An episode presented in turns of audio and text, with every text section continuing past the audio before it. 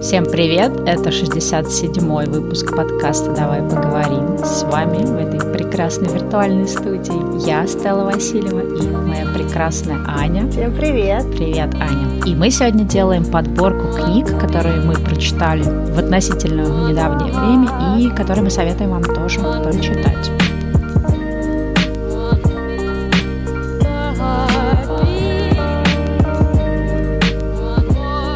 Ну что, Аня, давай, ты первая начинай. Посоветуй нам какую-нибудь самую классную книгу, которую ты прочитала за последнее время. Так как я летом проходила курс по радио, и мне, в принципе, интересно все, что связано с голосом, радио, подкасты и прочее, я решила прочитать книжку Ларри Кинга. На русский она переведена «Как разговаривать с кем угодно, когда угодно». Ларри Кинг — это 80-летний хост, э, ведущий американского ток-шоу. Человек, который много десятилетий проработал на различных радиостанциях. В принципе, его вечернее шоу — это такое вот, фактически, это классика американского телевидения и радио. Вот, соответственно, он написал книжку, и эта книжка про то, как разговаривать с людьми. То есть она частично привязана к работе на радио и телевидении. И Ларри дает много советов о том, как приглашать гостей, как выбирать гостей, с которыми интересно будет разговаривать. У него есть свои правила о том, как э, лучше всего э, выстраивать диалог с людьми. Но частично эта книжка не только про то, как э, работать на радиостанциях или на телевидении, это также книжка по поводу того, как выстраивать взаимоотношения с новыми людьми, как знакомиться с людьми,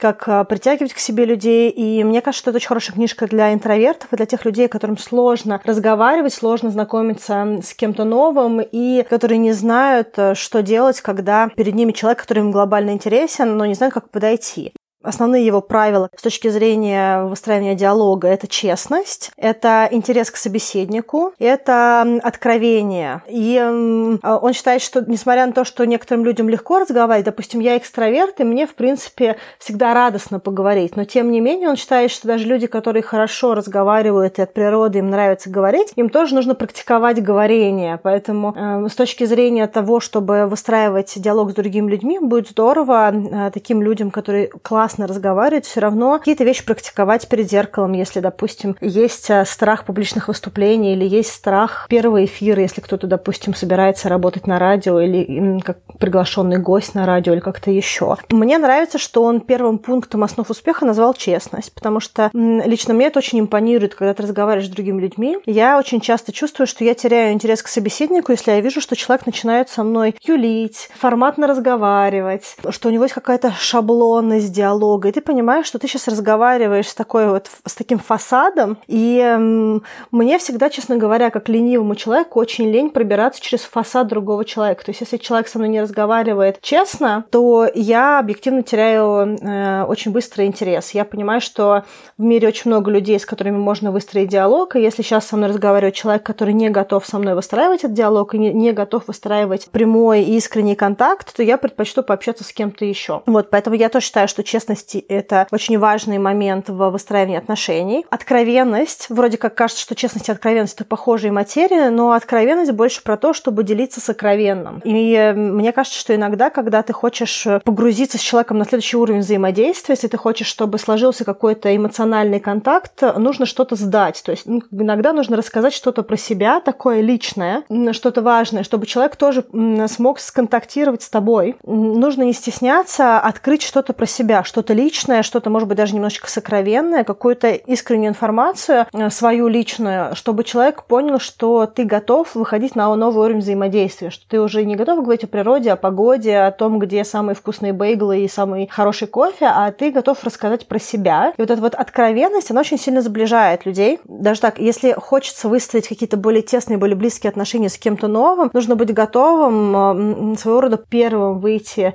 с этой честной информацией, своей искренней информацией, информацией и позволить человеку э, срезонировать рассказать что-то про себя. То есть э, вот эта вот откровенность, она сближает людей, и мне кажется, это очень классно. Ну и интерес к собеседнику, понятно, что это тоже очень важная история. Если вам не интересно, с кем вы разговариваете, скорее всего, человек тоже это почувствует, поэтому искренний интерес, эм, это очень важно. Также в книжке много советов, как преодолевать э, различного рода страхи. Он рассказывает про свой первый опыт на радио. Мне понравилась тоже такая история, когда ты выходишь, садишься, и ты просто говоришь абсолютно искренне, что произошло из серии. Всем привет! Эм, мне очень сложно с вами сейчас разговаривать, потому что это мой первый эфир, и мне кажется, что я сейчас все это ложану, Когда ты все это говоришь, тебе самому становится проще, и ты продолжаешь говорить. Ну, если вот какие-то вот такие вот, так, какие-то э, советы и секретики. Он э, рассказывает много по поводу того, как выстраивать разные идеологии на разных светских мероприятиях, что тоже, мне кажется, интересно. Рассказывает про тех людей, с которыми он никогда бы не встретился и не стал бы с ними разговаривать. Во многом это люди, которые отвечают на все вопросы либо да, либо нет.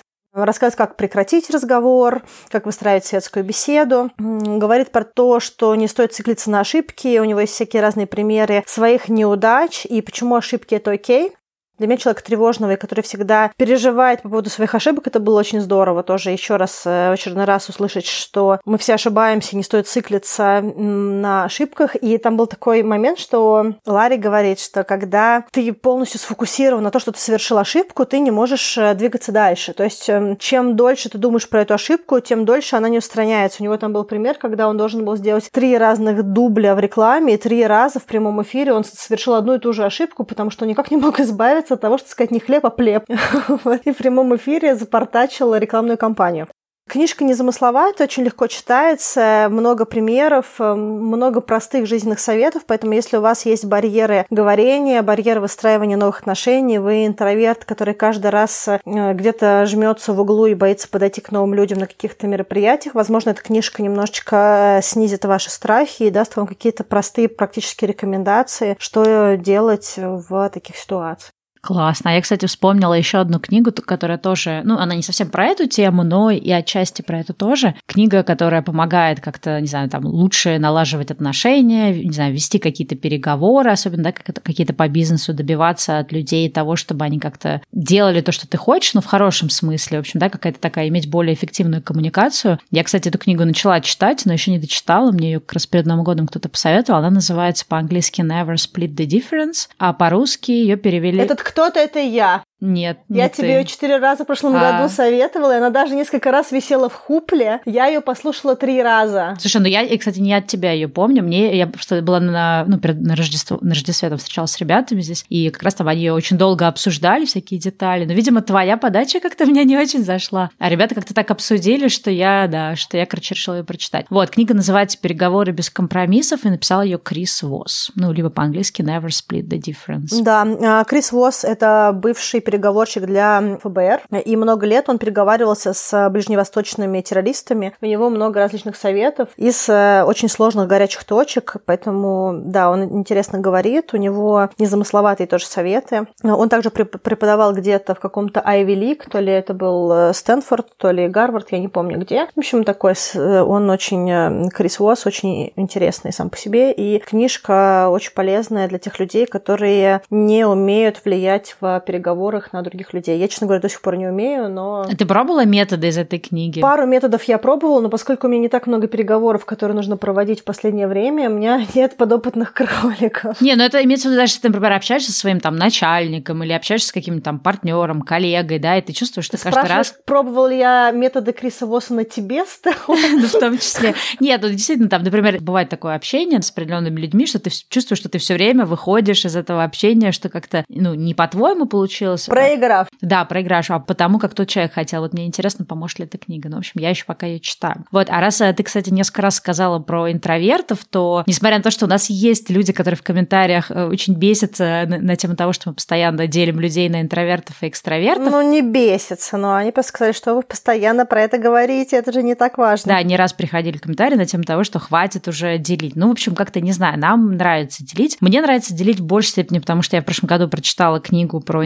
интровертов, которая называется Quiet Power по-английски. По-моему, мы ее вроде нигде еще в обзорах не говорили. Написала, там то несколько есть книг, написала их э, Сьюзен Кейн. По-русски называется «Интроверты. Как использовать особенности своего характера». Другая книга называется «Тайная сила. Формула успеха для подростка-интроверта». Но я хочу сказать, что вот эта книжка для подростка-интроверта, не знаю, почему на русский ее так перевели, там в основном, на самом деле, не только для подростков, там даже больше, вот я читала англоязычную версию, там были советы в основном для студентов, что здесь в Америке, да, студенты часто часто приезжают в другой город, в другой штат, и если, например, они интроверты, им особенно сложно, естественно, интегрироваться, или если это какие-то межкультурные тоже там какие-то истории. Вот. Но на самом деле мне было полезно, потому что ты можешь эти все советы, которые есть там, как-то переложить на свою жизнь. Вот. Почему мне вообще вся эта тема с интровертами в прошлом году очень понравилась, потому что когда я прочитала эту книжку, я как-то переосмыслила, в общем, свои какие-то черты. Во-первых, я поняла, что если даже если ты интроверт, то какие-то твои черты — это не что-то, что там, не знаю, плохо и постыдно, да, или это не что-то, что, с чем тебе надо обязательно бороться. То есть если ты, например, не очень любишь э, общаться с огромным количеством людей, ходить на шумные тусовки, совершенно не знаешь, что теперь тебе надо меняться, а то ты такой, как вот, знаешь, э, я помню, раньше там тоже среди каких-то моих друзей было, что ну что ты там как бабка дома сидишь. Ну, как бы я не бабка дома сижу, это просто мой, моя такая вот черта характера, это то, от чего я кайфую, я могу кайфовать от прочтения книг, а, например, походов на большие тусовки. И я стала, например, очень фильтровать, то есть когда я встречаюсь с людьми, я выбираю, насколько мне комфортно тот сетап, в котором это будет встреча, если я понимаю, что он мне будет некомфортен, да, из разряда там, я иду одна в какой-то бар и пытаюсь там с кем-то общаться, мне это некомфортно. Соответственно, мне не, совершенно не обязательно это делать, что у интровертов свои какие-то причины, по которым им это некомфортно. И получается, что когда ты эту книжку читаешь, ты как-то, не знаю, мне кажется, заряжаешься уверенностью в себе, начинаешь лучше ценить свои какие-то, в том числе минусы, да, свои какие-то комплексы, ну что-то, про что ты думал, что это комплексы. И ты, например, начинаешь просто лучше понимать, чем действительно экстравертного плана люди отличаются от э, людей интровертного плана. То есть мы здесь не говорим о том, чтобы это все люди делятся на две группы, но в любом случае у людей есть та или иная тенденция.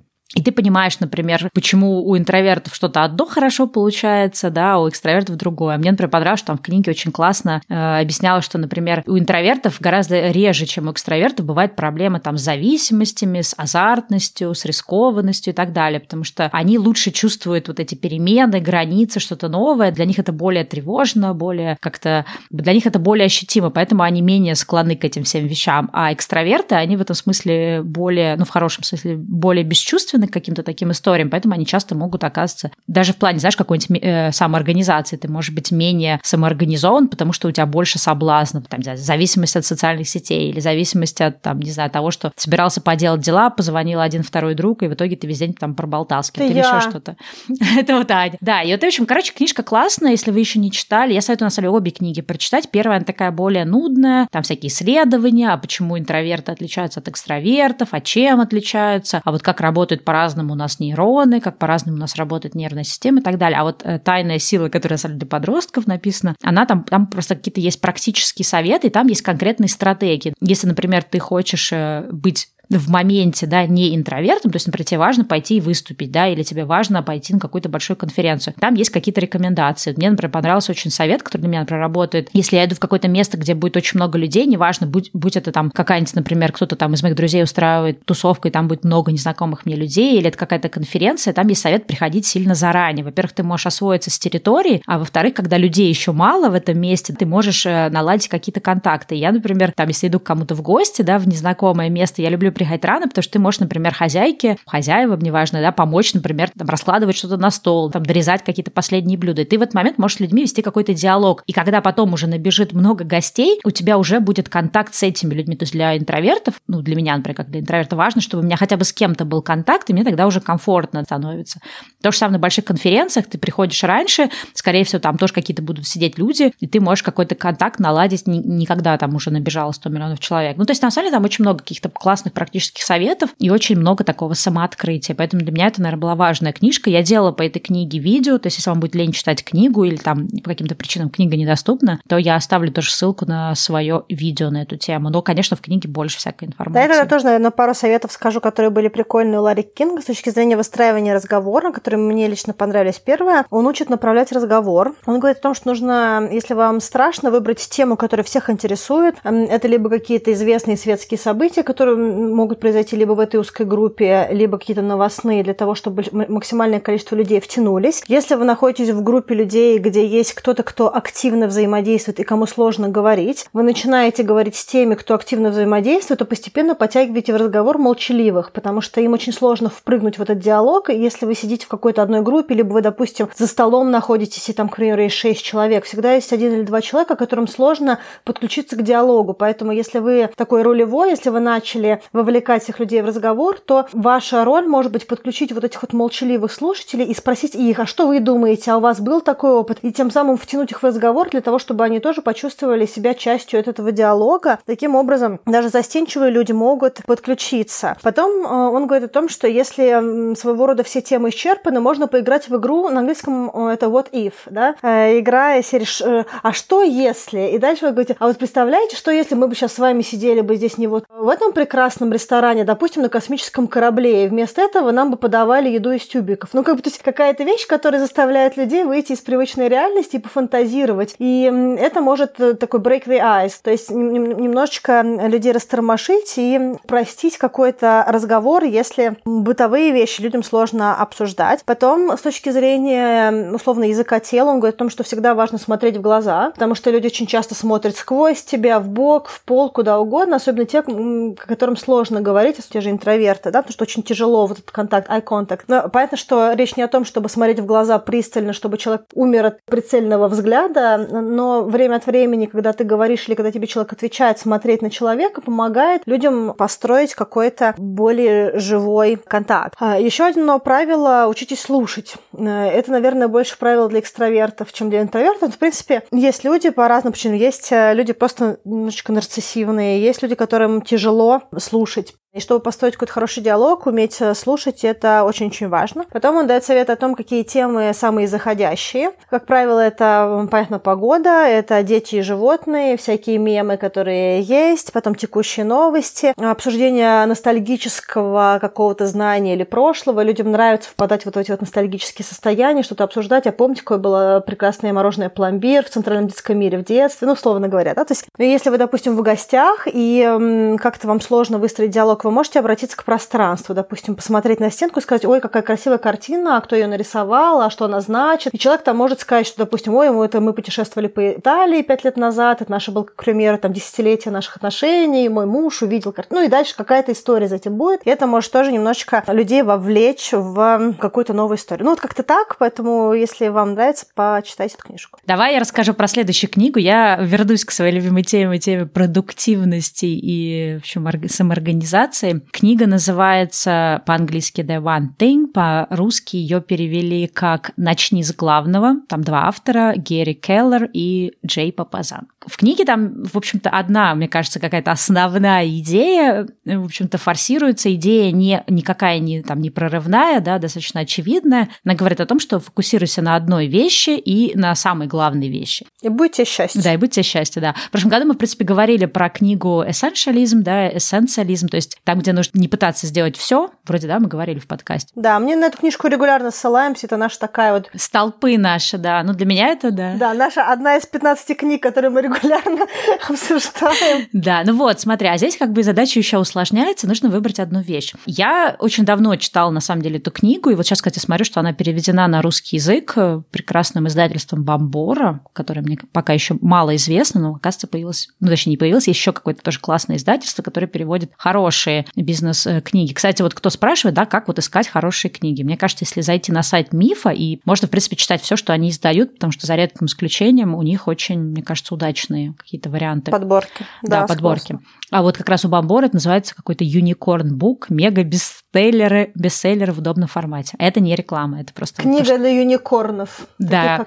В общем, вернемся, да. Что мне, на самом деле, я сейчас как бы уже, конечно, не перескажу всю эту книгу, потому что я ее читала давно, но что мне, например, понравилось в этой книге, там э, была такая идея, которую я, в общем-то, к себе внедрила, что когда у тебя очень много всего, и есть вот ощущение, что, господи, не знаю, за что взяться, э, все наваливается, то объективно все, что ты можешь сделать, это в момент времени, там, будь это сегодняшний день, да, или это, может быть, момент времени, как вот, например, текущая неделя, да, или текущий месяц, просто сфокусироваться на чем-то одном, на одном каком-то проекте, да, на каком, какой-то одной задаче, на какой-то цели, к которой ты идешь. И про все остальное э, сказать, что а там пускай хоть потоп, да, я, поскольку человек, у которого много разных блогов и проектов, это единственный метод, который для меня работает. То есть как у меня это выглядит, что э, если, например, вот сейчас, да, я там активно занимаюсь своей этой мастерской блогинга, и, кстати, минутка рекламы, я 3 февраля запускаю онлайн-курс да, с, моим тоже активным участием по тому, как делать подкасты. Вот, и, соответственно, я сейчас занимаюсь этим проектом. У меня параллельно там шли какие-то другие дела, да, какие-то другие вещи, которые я делала. Но поскольку я понимаю, что 3 февраля это скоро, то все мои приоритеты каждый день, да, уходят на то, чтобы готовиться вот к, ко всем вот этим делам, связанным с подкастом, там, с подготовкой вебинара, который будет там в эти выходные и так далее. То есть я понимаю, что это мое самое приоритетное, поэтому каждый день, когда я выбираю, чем мне заниматься, да, первым в списке стоит вот этот вот проект. И я понимаю, что да, возможно, в это время немножко провиснет там, не знаю, мой какой-то другой подкаст или провиснут какие-то мои блоги, да, может, я там буду делать не такие большие статьи или не, так, не какие-то большие, там, не знаю, выпуски видео, но я понимаю, что это как бы не приоритет, что я сейчас могу фокусироваться эмоционально и физически только на одном проекте.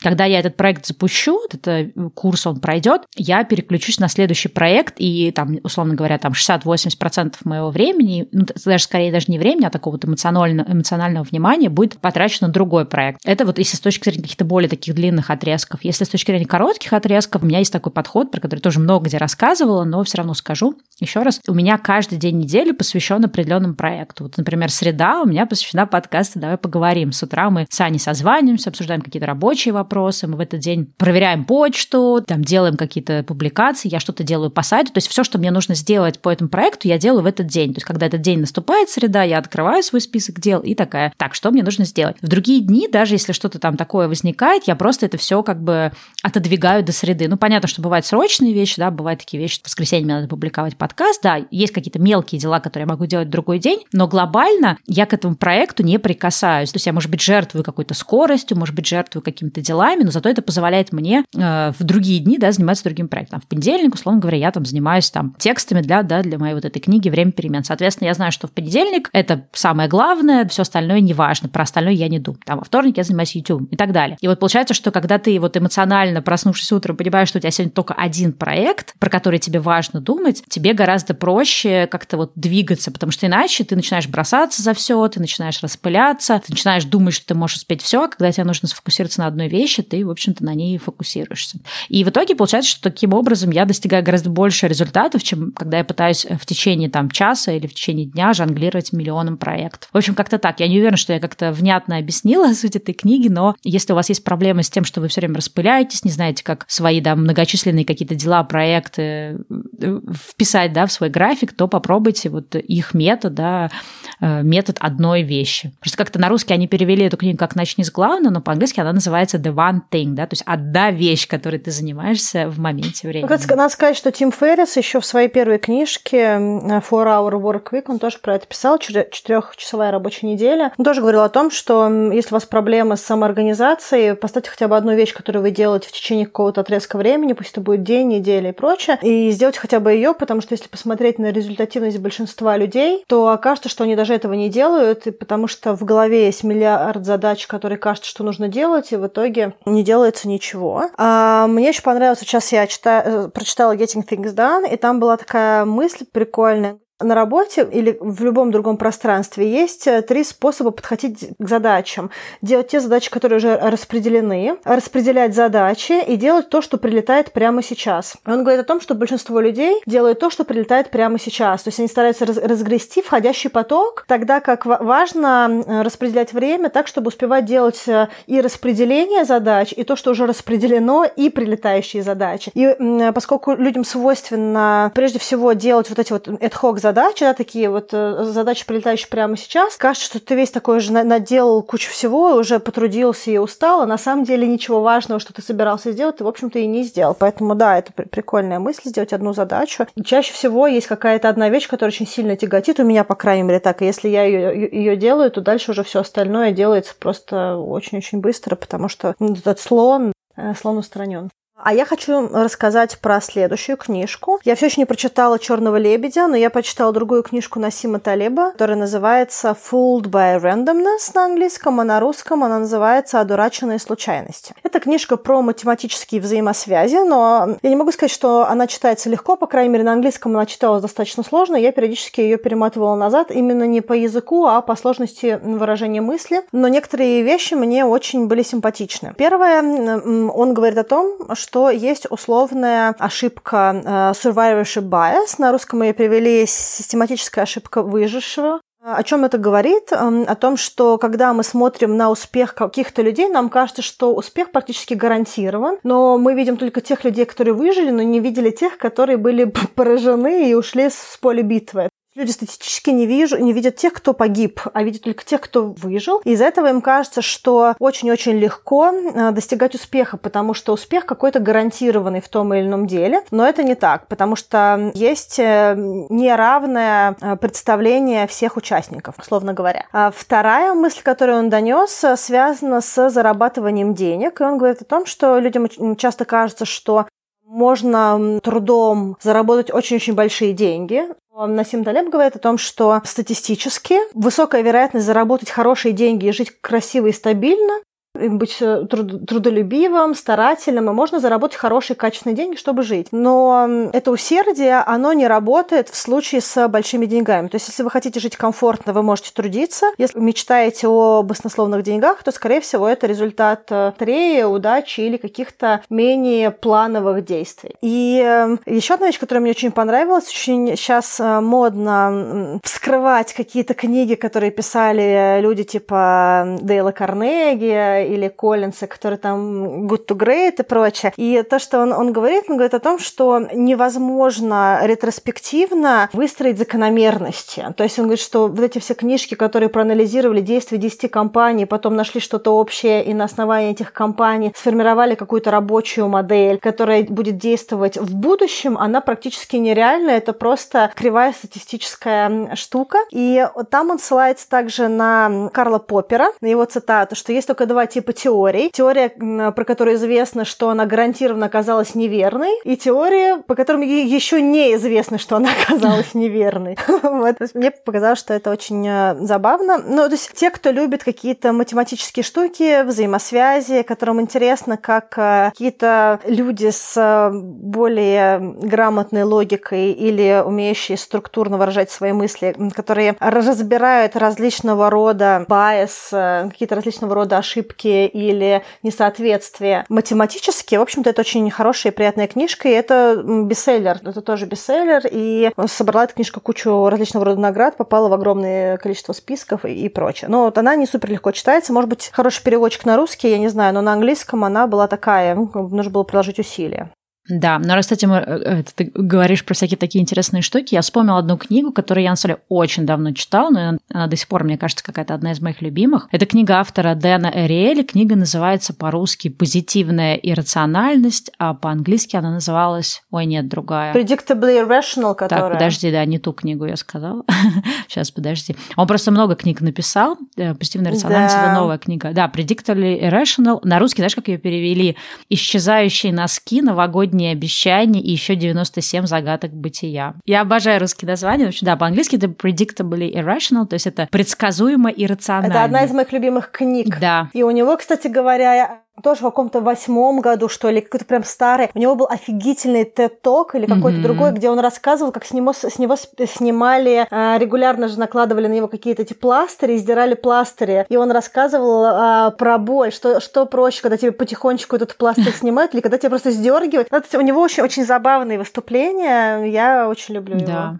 Да. Я еще, кстати, недавно смотрела какой-то фильм про экологию, он там тоже рассказывал, то есть, в принципе, мы сейчас не договорили, да, они точнее не объяснили, он рассказывает про те вещи, про которые мы, как, не знаю, как люди, да, в целом, то есть не ученые, думаем, что на самом деле вещи устроены так и так, да, то есть такая логика, а на самом деле исследования и, в общем, проверенные знания э, э, опровергают это. То есть он, он э, ученый, который занимается поведенческой экономикой, да, то есть он исследует, как люди себя ведут в определенных ситуациях, ну, особенно с точки зрения там экономики, да, то есть покупок, с того, как он там какие мы совершаем выборы в плане там товаров, каких-то брендов или каких-то услуг, ну, в общем, и не только этого. Вот, и он, кстати, делал как раз про экологию тоже, что есть какие-то, например, вещи, про которые мы думаем, да, он, например, обсуждали вот этот вот налог, carbon tax, что типа если люди будут платить, то от этого э, все страны и все там компании будут меньше производить мусор, да, или делать какие-то там выхлопы или еще что-то. А он рассказывал о том, что на самом деле это не так, потому что когда ты что-то делаешь из э, как-то goodwill, да, то есть из соображения угу. своей воли, ты охотнее не это делаешь. А когда включаются деньги, ты начинаешь уже рассуждать на тему того, что, э, типа, а достаточно ли я, там, условно говоря, получаю за это, да, чтобы это делать, или ты начинаешь думать о том, что, ой, а раз я за это плачу, тогда мне ничего делать не надо. Ну, то есть, условно говоря, если ты понимаешь, что тебе нужно поддерживать чистоту на улице, ты ее поддержишь. Если тебе говорят, что, ой, плати там 30 долларов за пользование этой улицей, да, ты такой думаешь, так, ну раз я плачу 30 долларов, тогда я могу вообще здесь все засирать, и пусть кто-то другой убирает. То есть, на самом деле, наши, наши вот это, да, поведенческие наши какие-то штуки работают совсем иначе, когда включаются деньги. Да, это у него же была история про детский сад, когда э, родители все время опаздывали в детский сад, чтобы забрать ребенка, и все время прибегали и извинялись. И mm-hmm. э, детский сад решил поставить таксу, что если вы не забираете своего ребенка к нужному времени, то вы платите X долларов. И они думали, что это должно простимулировать mm-hmm. родителей забирать своего ребенка раньше, но они увидели обратный закономерность, что родители стали приходить позже, потому что если ты за это платишь, у тебя не нет чувства вины, да. Поэтому ты просто его не забираешь. Ну вот то же самое с экологией, да.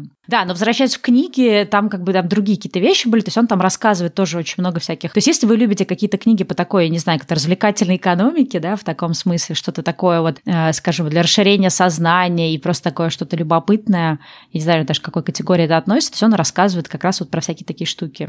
Да, я могу рассказать еще одну вещь. А, расскажи, да. кстати. Я просто пыталась вспомнить, что ничего не могу вспомнить. Да, мне, мне очень нравится, что он говорил о том, что та вещь, которую вы имеете, и та вещь, которую вам нужно купить, это э, у, не, у них разная стоимость. Допустим, у вас есть велосипед какой-то старый, и вы его условно оценили в то, что вы за него хотите получить 300 долларов. И вы выставили его э, с ценой 300 долларов. Но если вы увидели бы этот велосипед, на покупку, то вы бы его бы оценили бы не в 300 долларов, а в 100 долларов. И э, ценность вещи, которые вы имеете, та, той же самой вещи, она отличается в зависимости от того, на чьей стороне мяч. А он, по-моему, там говорил про какие-то билеты, то ли футбольные, то ли баскетбольные. Фактически, если у вас есть какая-то вещь, вы ее оцениваете дороже, чем если вы ее покупаете. Вот, вот такая была э, прикольная мысль. А вторая еще мысль, которая мне понравилась по поводу привлекательности людей. Он говорил о том, что если вы ставите трех разных э, людей людей на картинке, и вы дум- думаете о том, как человек будет принимать решение. И у вас, допустим, есть красивый человек, чуть-чуть менее красивый, но похожий с этим человек, и абсолютно другой красивый человек. И вот он говорит о том, какой выбор человек делает, когда он вот такое видит. А еще э, я помню, история была про подписку, периодику, что у тебя есть цена на периодику физическую, к примеру, ты хочешь получать журнал просто в почту к себе. Вторая цена была на digital, она была дешевле. А третья цена была на digital плюс э, бумага. И он поставил одну и ту же цену на бумагу и на digital плюс бумагу, и чуть-чуть пониже на digital. И он думал о том, что зачем вообще ставить э, предложение просто на бумагу, э, если есть предложение digital плюс бумага и digital. Логичнее же, что ты все равно выберешь digital плюс бумага. Но когда ты ставишь в таком ключе, люди выбирают digital плюс бумага, потому что они видят этот value. А если ты оставляешь только digital плюс бумага и digital, то люди выбирают digital. То есть э, нужно добавить дополнительный, как будто бы э, дурацкий элемент выбор, чтобы человек принял решение в пользу этого варианта. А у меня сейчас есть тоже книжка, которую я хочу у него прочитать. Эм, она у меня стоит тоже в списке на прочтение. И называется она um, The Honest Truth About Dishonesty. Честная правда про э, нечестность. Она не супер-мега новая, она, может быть, мне кажется, лет пять назад, что ли, выпустилась, но я ее так и не прочитала, вот она у меня тоже, тоже стоит в, в списке на прочтение. Но он еще очень классный э, писатель, и его очень интересно читать просто э, в удовольствие. Да, любые там его лекции, в общем-то, все что угодно. Так, давай пойдем дальше. Я бы посоветовала книгу по психологии. Я не могу не советовать книги по психологии. Хотя у меня есть ощущение, что я что-то, короче, наелась этими книгами. Возможно, в этом году буду их меньше читать. Книга книга, где-то я про нее говорила, наверное, но вроде бы еще не говорила в подкасте, автора Мартина Селигмана. Он вообще основатель такого направления в психологии, как э, позитивная психология. И, в общем, суть его каких-то таких вот основных идей сводится к тому, что э, люди, они переучиваются, да, то есть наше какое-то отношение к вещам, наше отношение к тому, чего мы можем, что мы не можем, наши какие-то комплексы, все это можно переучить с помощью разных, в общем-то, способов. И книга его как раз о том, э, точнее, не сказала название книги, книга, которую я читала, я читала книгу «Как научиться оптимизму», но у нее есть разные другие книжки, в том числе там про депрессии, про счастье, еще про что-то. И там он рассказывает, как э, приобретать какие-то новые привычки, чтобы чувствовать себя более, ну так скажем, счастливым, да, как вот, например, больше получать удовольствие от жизни. То есть что конкретно можно в свою жизнь внедрить для того, чтобы ты смотрел на мир другими глазами. Потому что если нам кажется, что весь мир плохой, или нам кажется, что конкретно у нас все получается плохо, это наше какое-то вот текущая такая, текущая призма, через которую мы смотрим, и эту призму можно заменить. И, в принципе, он как раз рассказывает, да, о том, с помощью каких, в общем, действий можно пересмотреть свой взгляд на мир. То есть его можно как-то подкорректировать, да, одеть другие очки. Также он там, ну, в дает какие-то советы, именно вот то, что, в принципе, мне кажется, все книги, ну, нет, наверное, неправильно так сказать, но очень многие книги, да, там по какому-то такому саморазвитию, в общем-то, такому около психологическому сводятся к тому, как себя там чувствовать комфортно, да, как получать удовольствие от жизни, как получать удовольствие от самого себя, да, как быть счастливым, то есть как просто, в общем, избавиться от всяких тревог, проблем. В общем, он как раз вот об этих всяких вещах у всех в книгах пишет. И мне нравится, в принципе, вот его это какое-то направление позитивной психологии, оно довольно-таки прикольно. Так что если вы в поисках каких-то психологических книг, обратите внимание на него. Я, наверное, по поводу позитивной психологии сейчас э, выйду с такой немножечко девчачьей книжкой. И, и для меня, наверное, это было небольшим откровением, потому что я, в общем-то, прочитала эту книжку, потому что я очень люблю Кейт Хадсон э, как актрису. Кейт Хадсон и ее фильмы для меня это такой тоже guilty pleasure, потому что фильмы обычно не очень э, не очень заряженные интеллектом. Фактически это просто какой-то легкий просмотр, и Кейт там везде позитивная такая. Я не знаю, что меня заставило прочитать ее книжку. Книжка называется Pretty Happy. Кейт Хадсон — это американская актриса, блондинка из актерской семьи. И э, мне кажется, самый известный фильм, в котором она снималась, это «Как избавиться от парня за 10 дней». Мне кажется, этот фильм даже я смотрела.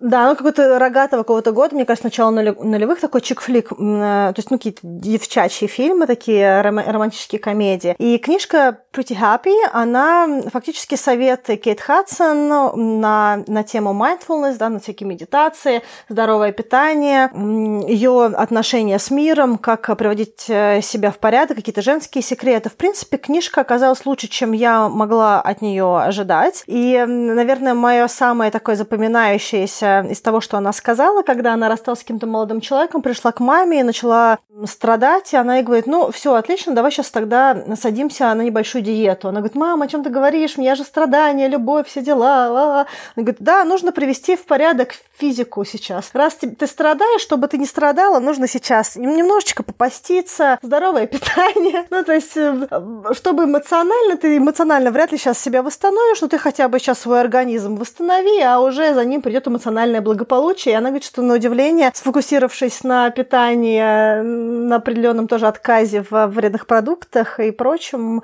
как-то быстрее страдалка ушла. Вот. Но книжка интересная, забавная. Не ждите от нее какого-то очень глубокого чтения. Для этого у вас есть Насим Талеб. Кейт Хадсон, в общем-то, такой, как и, как ее фильмы, достаточно легкое чтиво, но, на удивление, для женской книжки, такой девчачьей, в общем-то, много всего было ценного, и даже некоторые мысли были достаточно глубокие в масштабе «помоги себе сам книжек», наверное, как-то так.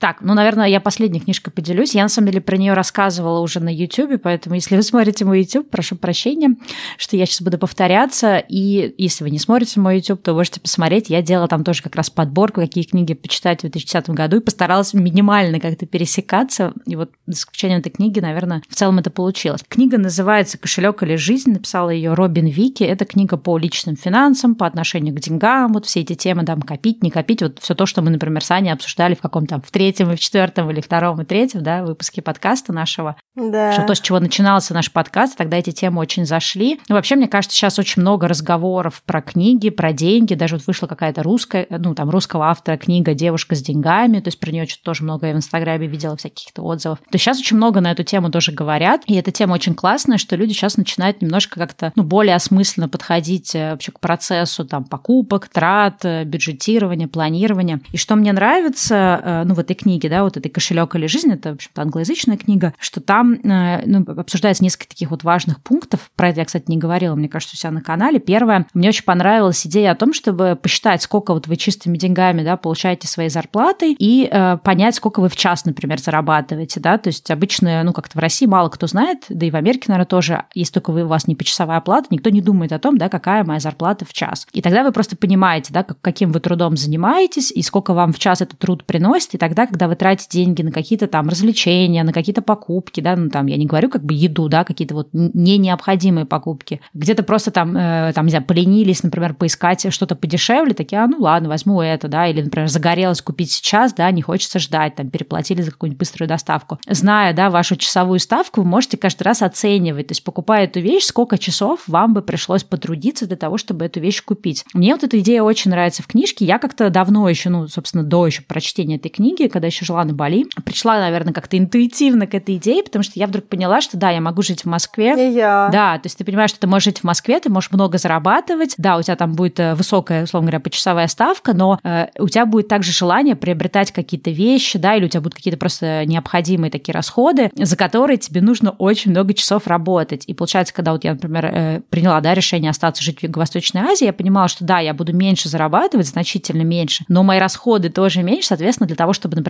свои какие-то базовые расходы покрыть, мне нужно тупо работать меньше часов, чем мне бы надо было бы там работать в Москве, да, для, для того, чтобы иметь какую-то свою комфортную жизнь. Но опять же, это выбор, который совершает каждый человек, то есть здесь не обязательно всем бежать куда-то там уезжать, э, да, скорее мысль не об этом, мысль о том, чтобы просто понимать, сколько, в общем, стоит ваша покупка в ваших рабочих часах, и это немножко, ну, я не знаю, для всех или не для всех работает, но для меня, например, это часто работает, когда я, например, особенно делала фриланс, да, я там понимаю, что вот я там сделала там за несколько часов такой-то проект, вот мне столько-то долларов заплатили, а потом я пошла там и как-то очень сильно шиканула за ужином с друзьями. И я такая понимаю, что да, только что я проела просто половину своего, своей оплаты, да, на которой я сидела, там много-много часов работала. И это немножко тебя мобилизует в плане того, сколько ты хочешь тратить, насколько тебе вообще нужно так много тратить. Не хочешь ли ты немножко включить какое-то бюджетирование и осознанные, да, какие-то, в общем, э, осознанный подход к, ну, там, к плану, да, какому-то своему личному финансовому, ну, чтобы как бы понимать, что зачем я там все это время работаю, чтобы позволить себе этот какой-то шикарный ужин, ну и так далее, какие-то там дорогие вещи. Вот, вот эта мысль мне на самом деле там очень нравится. Э, там куча всяких разных других идей, идеи о том, что у нас есть у всех эмоциональные какие-то потребности, да, мы про это тоже говорили в выпуске про интуитивное питание, но мы часто эти эмоциональные потребности закрываем не, то есть не тем, в чем у нас потребность, да, а другими вещами. Там кто-то заедает едой, кто-то, не знаю, занимается шопинг-терапией. То есть на самом деле у них там чувство одиночества или чувство нереализованности или чувство того, что там работаю на нелюбимой работе или занимаюсь не тем, чем хочу. И хочется себя как-то, да, похвалить, благодарить или как-то отвлечься, и человек может пойти там тратить деньги, например. Ну и так далее, всякие такие вот вещи. Вот. И это очень, в общем, короче, все эти, все эти вот какие-то идеи, да, они помогают, точнее, э, в этой книге, да, вот она как раз помогает как-то пересмотреть очень многие наши установки по части заработка, денег и так далее. Да, ну раз ты заговорила про заработок и про деньги, давай я тогда посоветую книжку. Я хочу посоветовать книжку, которая называется Two Hour э, Job Search. Ее написал Стив Далтон. Э, Поиск работы за два часа. Я не знаю, переведена она или нет, мы посмотрим. Стив Далтон приходит с таким систематичным форматом поиска работы. Он считает, что на поиск работы можно потратить всего два часа, если искать эту работу правильно. И у него есть свои отработанные методики для того, чтобы искать. Первая называется LAMP метод. Это фактически систематизация мест, где ты ищешь работодателя. Каждая буква что-то значит. A, L это list, A alumni, M мотивация, P posting. То есть фактически то, что ты делаешь, ты всех э, потенциальных работодателей заносишь в лист, причем ты не тратишь время на то, чтобы про них что-то сечить, ты просто пишешь название компании, и дальше ты э, используешь э, систему поиска контактов в этих компаниях через аламное, то есть через выпускников того же вуза, который ты закончил, либо другим способом ищешь эти контакты. Приоритизируешь эти контакты по различного рода критериям, он тоже всех описывает. Э, там есть мотивация, ну, сколько ты знаешь про эту компанию, сколько тебе привлекательно именно сама сектор и прочее. И таким образом у тебя складывается понимание, куда тебе дальше прикладывать свои усилия, какие компании тебе прикладывать усилия. Вторая вещь – это способ взаимодействия с контактами. Он делит все потенциальные контакты на три категории. Это бустеры, obligates и convergence. Бустеры – это самая классная живая аудитория. Это те люди, которым нравится выстраивать нетворк, которые всегда готовы отвечать, которые знают, что для того, чтобы продвинуться в этом мире, им когда-то тоже приходилось выстраивать с кем-то взаимоотношения, поэтому они готовы с вами тоже выстраивать взаимоотношения. Вторая – это obligates, это те люди, которые всегда отвечают, но от них нет большого толка, потому что во многом они э, движимы чувством вины, и они вроде как отвечают, но очень неохотно отвечают, и им не очень хочется помогать, и вроде как отказать тяжело, поэтому уже по письму понятно, что каши с ними не сварить, поэтому если вы видите, что люди вам медленно отвечают, э, постоянно что-то двигают, скорее всего, им не хочется это делать, и нужно двигаться дальше. И третья категория convergence, то есть скряги, это те люди, которые, в принципе, никому никогда не помогают, на имейлы не отвечают, и нет смысла долбиться в этот контакт, потому что, скорее всего, они все равно не будут полезны. И еще одна вещь, которая очень хороша, особенно для поиска работы не в России, но и в России она может быть достаточно популярна. В Америке, в Канаде, в других странах, в Австралии если у вас нет э, хорошей наработанной базы контактов, э, очень важно э, иметь возможность выстраивать новый нетворк, а он выстраивается часто informational interviews. То есть вам нужно попасть в какую-то компанию для того, чтобы поговорить с человеком, которого вы никогда не знали, но вы не можете просто прийти, потому что это не собеседование, фактически вы его используете как эксперта в индустрии. То есть цель встречи изначальной – это понять индустрию, в которую вы приходите, либо понять, как в этой индустрии выстраивается взаимоотношения отношения. И у него есть э, свой метод, который называется тиара. Опять-таки, каждая буква что-то значит. Э, Т – это тренды, I – это инсайты, A – это advice, то есть совет, R – это э, research, исследование, и последнее A – это assignments. То есть фактически он вас ведет по тому, как выстраивать это informational interview для того, чтобы этот контакт, с которым вы встречаетесь, который согласился с вами встретиться и рассказать вам о том, как строится индустрия, максимально продуктивно вы отработали контакт, а, так, чтобы в конце выйти либо с пониманием того, что вам нужно делать и что вам нужно улучшать для того, чтобы попасть в эту индустрию или получить работу в этой компании или в компании внутри этой индустрии. А, может быть, каких-то вам не хватает навыков или чего-то еще. И, возможно, чтобы получить этого человека как своего ментора. Если это какой-то экспертный человек, он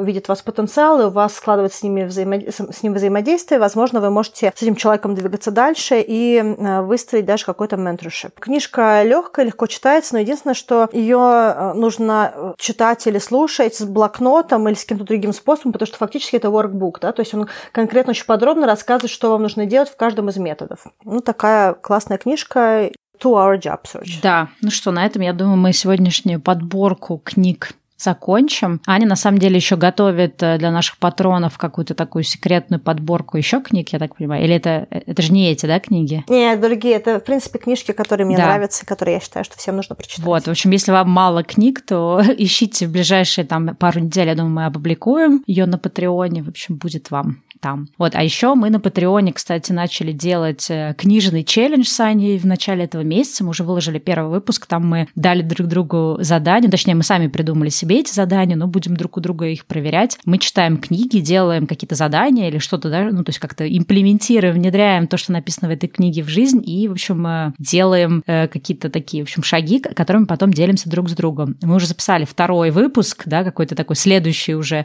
пласт, где Аня уже там немножко что-то повнедряла из своей книги. И сейчас этот выпуск тоже готовится к монтажу и выйдет, наверное, на этой неделе. Поэтому, в общем, если да. вы на нашем Патреоне, не пропустите все эти выпуски, они к вам в какой-то момент упадут. Да, мы друг друга accountability partners, да, то есть каждый из нас помогает Внешняя ответственность. Да, внешняя ответственность. Я абсолютно человек внешней ответственности. Эм, обещания, данные себе, у меня очень плохо приживаются, зато обещания, данные другим людям, у меня идут на ура. Ну, посмотрим. Поэтому, да, поэтому я, в общем-то, где-то уже продвинулась, я прочитала книжку и сейчас потихоньку имплементирую свои задачи. Поэтому, если вам интересно, какие книги мы читаем, какой у нас челлендж, эм, где мы уже с этими нашими задачами, пожалуйста, приходите к нам на Patreon, слушайте, задавайте вопросы, и наши патроны имеют возможность вести с нами этот диалог и даже какие-то вещи спрашивать с точки зрения того, что мы делаем, и, может быть, даже присоединяется кто-то к нашему челленджу и тоже поучаствовать в нем. Да,